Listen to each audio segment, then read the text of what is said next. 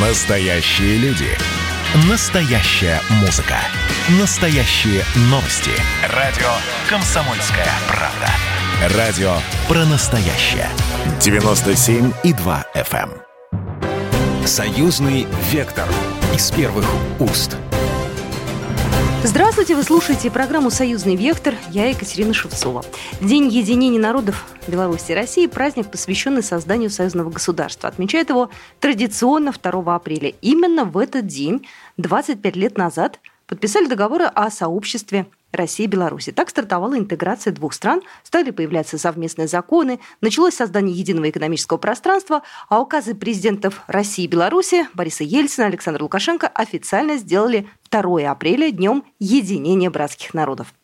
Праздник привыкли праздновать по-славянски широко, с песнями и плясками. Но в этом году из-за коронавирусных ограничений планы пришлось немного изменить. Впрочем, он все равно состоялся, хотя и в антиковидном формате. От концертов и культурной программы в этом году отказались, но традиционные мероприятия и деловые события, конечно же, прошли.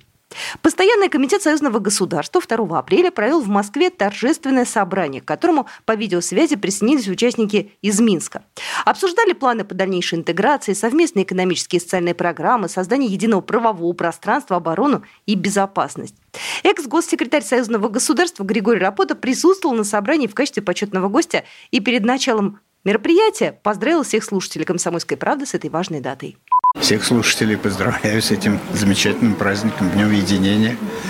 Я думаю, что побольше бы у нас было таких праздников, наверное, мы жили бы получше. Так что всех поздравляю. 25 лет – это круглая дата, и сделано за эти годы было немало. Об этом сказал Михаил Швыдкой, специальный представитель президента Российской Федерации по международному культурному сотрудничеству. Сегодня, когда мы говорим о 25-летии, мы понимаем, что это э, не 25 лет наших отношений, а это э, огромная толща истории, которая сконцентрировалась вот в эти 25 лет. И, надеюсь, она будет длиться в будущем. В рамках видеомоста «Москва-Минск» под названием «Союзное государство. Открывая новые возможности» вступительное слово произнес Дмитрий Мизинцев, госсекретарь Союзного государства. Он подчеркнул, сегодня время требует сплочения народов двух стран. Мы видим беспрецедентное санкционное давление на Россию и Беларусь. Значит, для нас сокращаются возможности экспортных поставок, значит, для нас закрываются рынки. Какой ответ на это?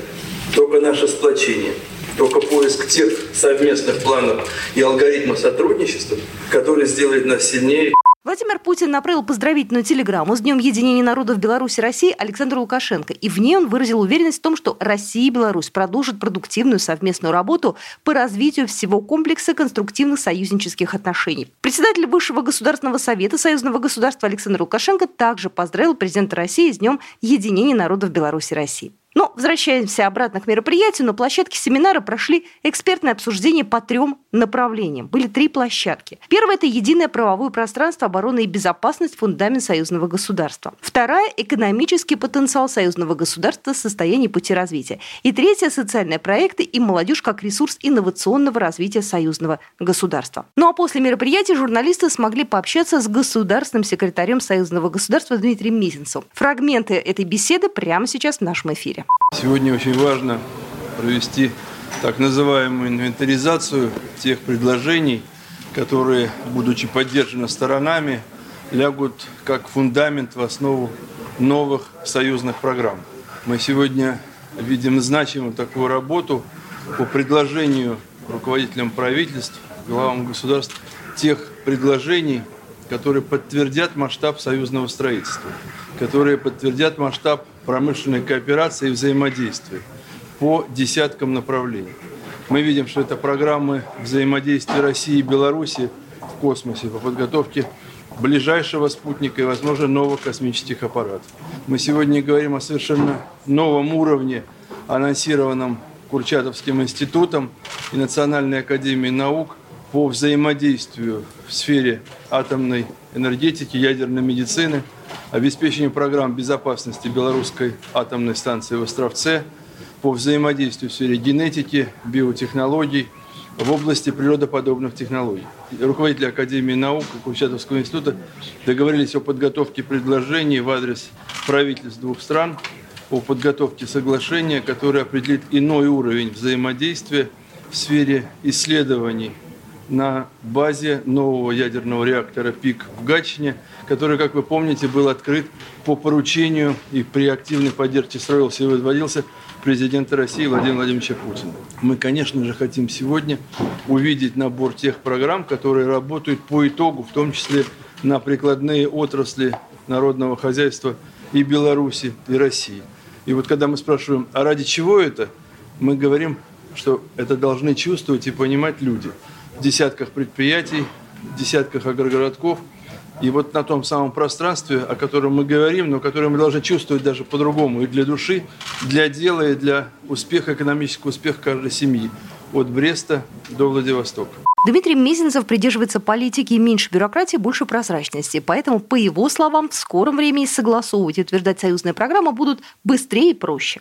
Бороться с бюрократией не берусь, а бороться совершенствованием алгоритма согласования союзных программ берусь. Это, считайте, поручение, в том числе то, которое дали нам на площадках встреч республиканских и федеральных министерств в рамках переговоров премьер-министров – и понятно, что по итогам мы должны будем предложить главам государств более быстрый, менее забюрократизированный алгоритм сверки программ, но при безусловной прозрачности расходов бюджета и в рамках того жесткого контроля, который на протяжении всех лет союзного строительства был неизменной задачей контролирующих органов Беларуси и России.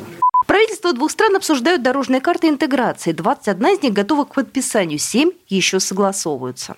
Работа, проделанная правительствами по формированию пакета дорожных карт, особо значима. И те доклады, которые сделали и Михаил Владимирович Мишустин, и Роман Александрович Головченко, главам государств, которые, безусловно, эти доклады есть основания для продолжения дальнейшей работы, они важны, потому что идет анализ сделанного, идет инвентаризация дорожных карт, или, как мы сейчас более говорим, союзных программ. И сегодня мы очень четко понимаем тот набор противоречий, который остается, и то, что абсолютное большинство карт или программ сегодня поддерживаются сторонами. Промышленная политика, сверка позиций в агросфере, налоговое взаимодействие, взаимодействие таможенных служб, сотрудничество Министерств финансов. Это вот те фундаментальные вещи, по которым э, стороны близки. Готовы ли мы подписывать, что называется, единым пакетом или этапно?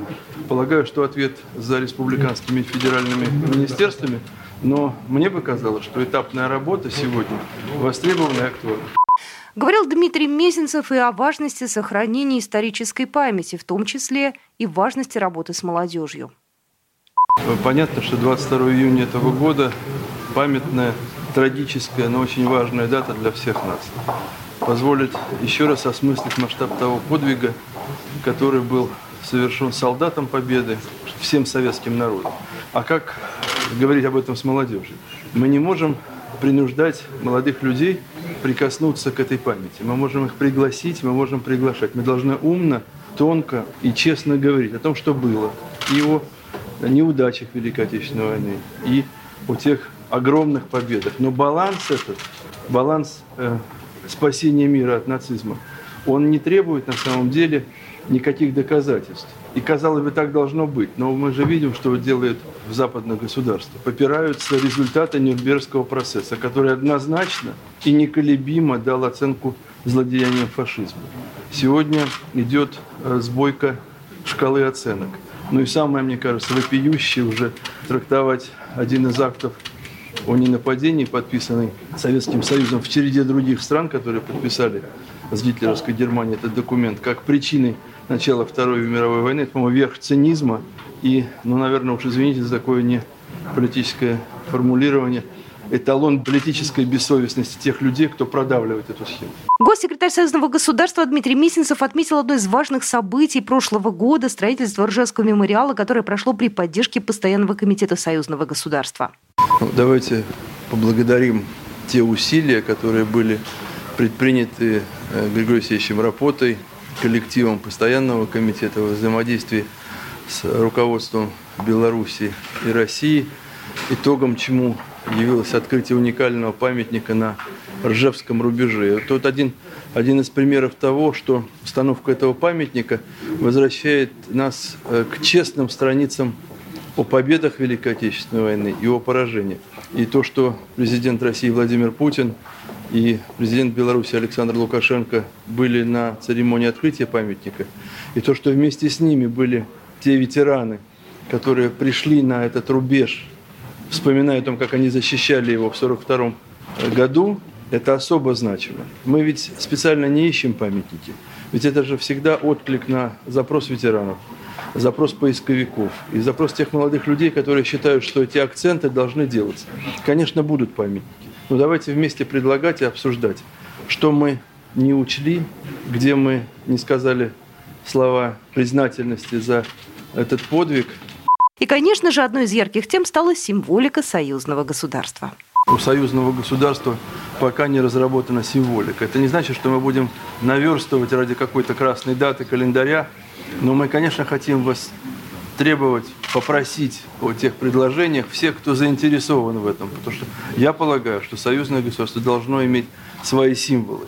Э, мы тоже знаем, что есть э, те люди, которые не готовы поддержать такую идею. И от белорусской оппозиции, и сторонников белорусской оппозиции мы получили ряд таких ироничных предложений. Я понимаю, почему. Потому что шаги в этом направлении, утверждение символики союзного государства, только подтвердят наши отношения. На Западе этого не хотят, наши оппоненты этому будут противиться, и именно поэтому мы должны это делать. Вы слушаете программу «Союзный вектор». Будьте с нами, мы скоро продолжим. «Союзный вектор» из первых уст. «Союзный вектор» из первых уст. Вы слушаете программу «Союзный вектор». Я Екатерина Шевцова. Сегодняшняя наша программа связано с э, праздничной датой. 2 апреля 2021 года исполняется 25 лет со дня подписания соглашения о сообществе Беларуси и России, которое положило начало единению наших народов. И вот сегодня мы в нашей программе поговорим именно об этом. О дне единения и о тех достижениях, которые сопровождают Союз Беларуси и России за эти долгие годы. У нас на связи Сергей Рикида, руководитель Центра изучения перспектив интеграции. Сергей, здравствуйте. Здравствуйте. Сергей, э, прошлый год в союзном государстве был непростым. Э, можно сказать, что мы проходили проверку на прочность. Вот с вашей точки зрения, э, действительно, были ли какие-то угрозы для союзного государства? Мне кажется, нам прошлый год показал наоборот, что у нас довольно много наработанного было в союзном государстве, и в прошлом году мы многого из этого лишились из-за пандемии, ну, временно. Вот часто все-таки союзное государство сравнивают да, с, каким, с воздухом или с электричеством в том плане, что мы его вроде не замечаем, но да. используем и не видим. И вот э, будет у нас проблема только когда мы вдруг лишимся того же воздуха и нечем будет дышать. Вот нам 20 год и показал, что лишил нас этого воздуха, и сразу возникли проблемы. Оказывается, что и перемещаться нам довольно много нужно друг другу, и границы нам никакие не нужны, они только мешают и на заработки нам нужно ездить, и товарами обмениваться и так далее. В общем, оказывается, что все интеграционные форматы, которые между нами сложились, это последние 20 с лишним лет, то есть они нам нужны и важны. Со своей стороны, вот что вы можете, наверное, самым главным достижением назвать таким вот абсолютно прикладным, да, то, что касается нас, вот обычных людей?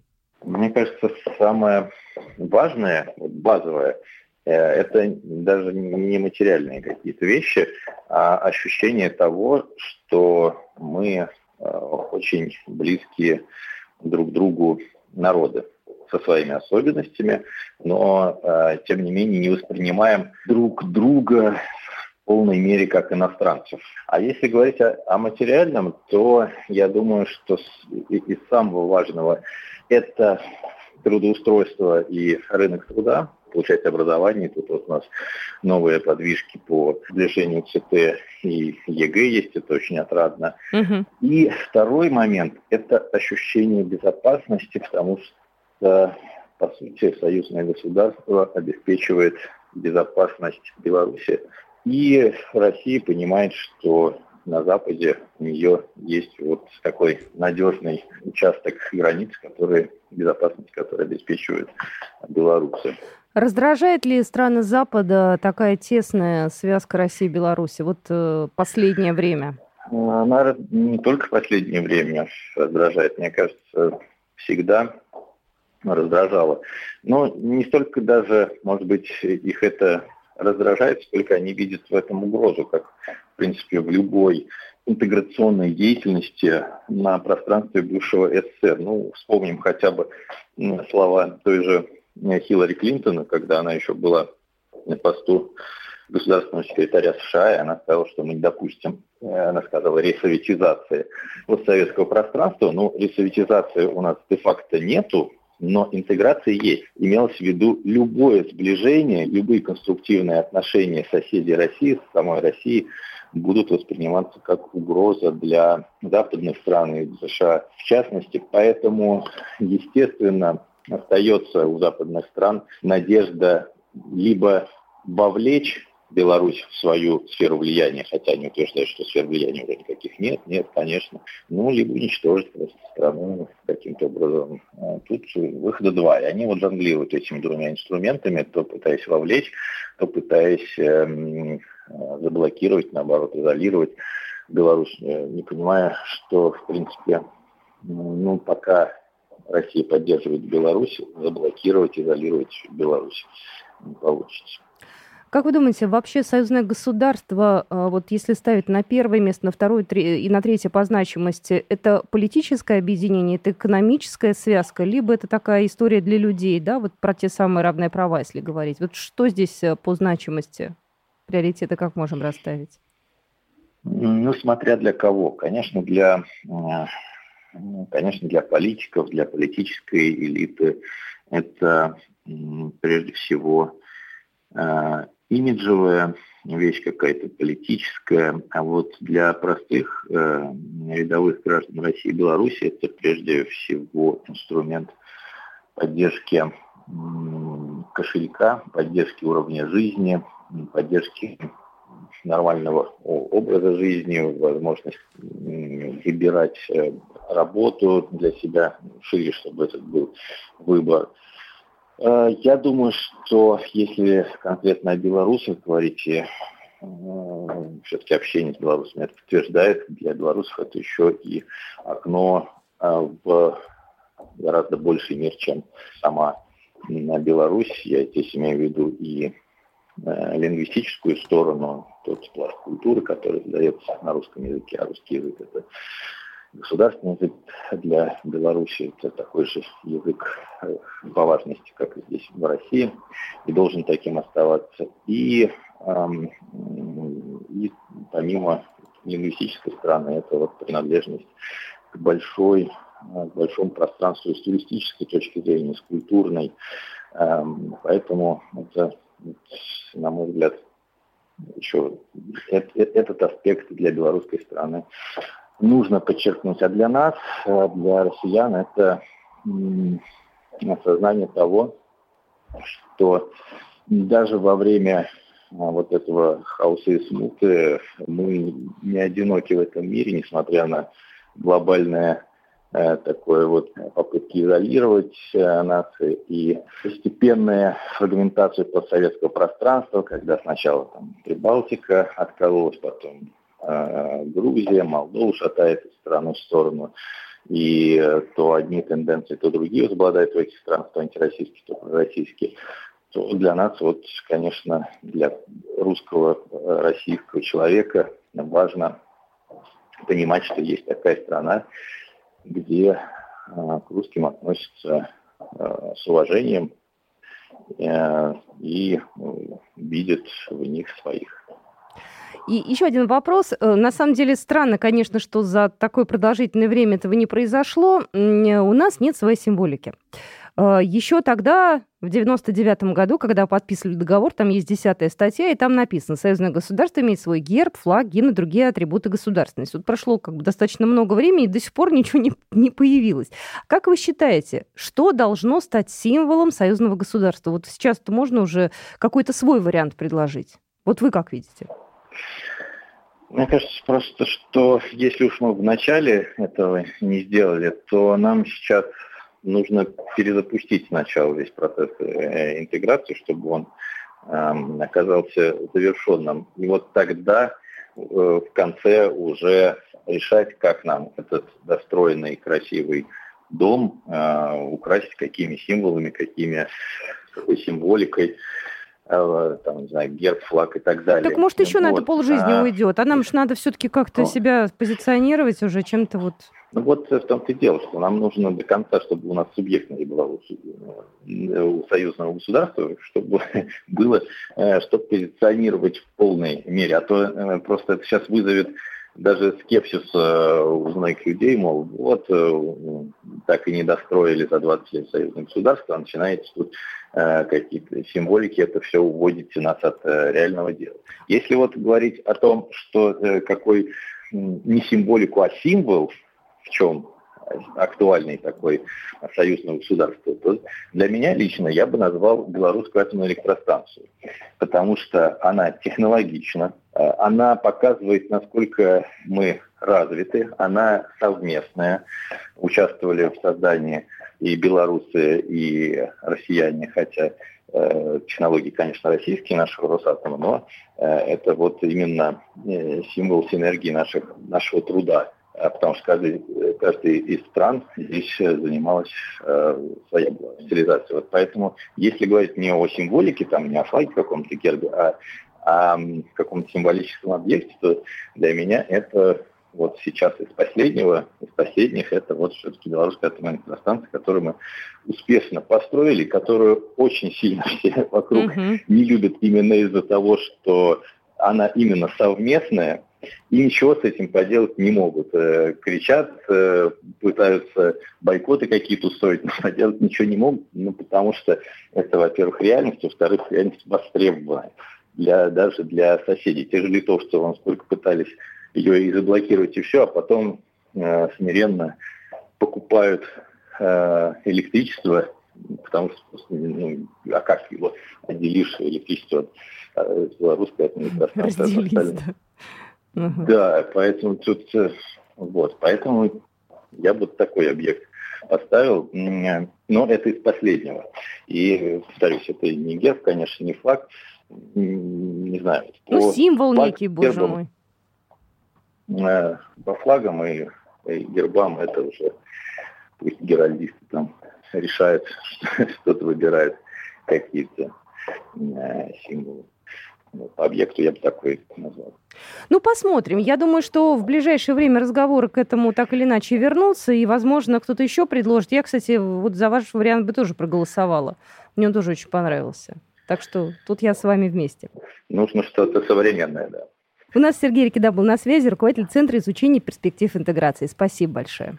Спасибо вам. До свидания. На этом программа «Союзный вектор» заканчивается. Еще раз всех с праздником, с Днем единения народов Беларуси и России. С вами была Екатерина Шевцова.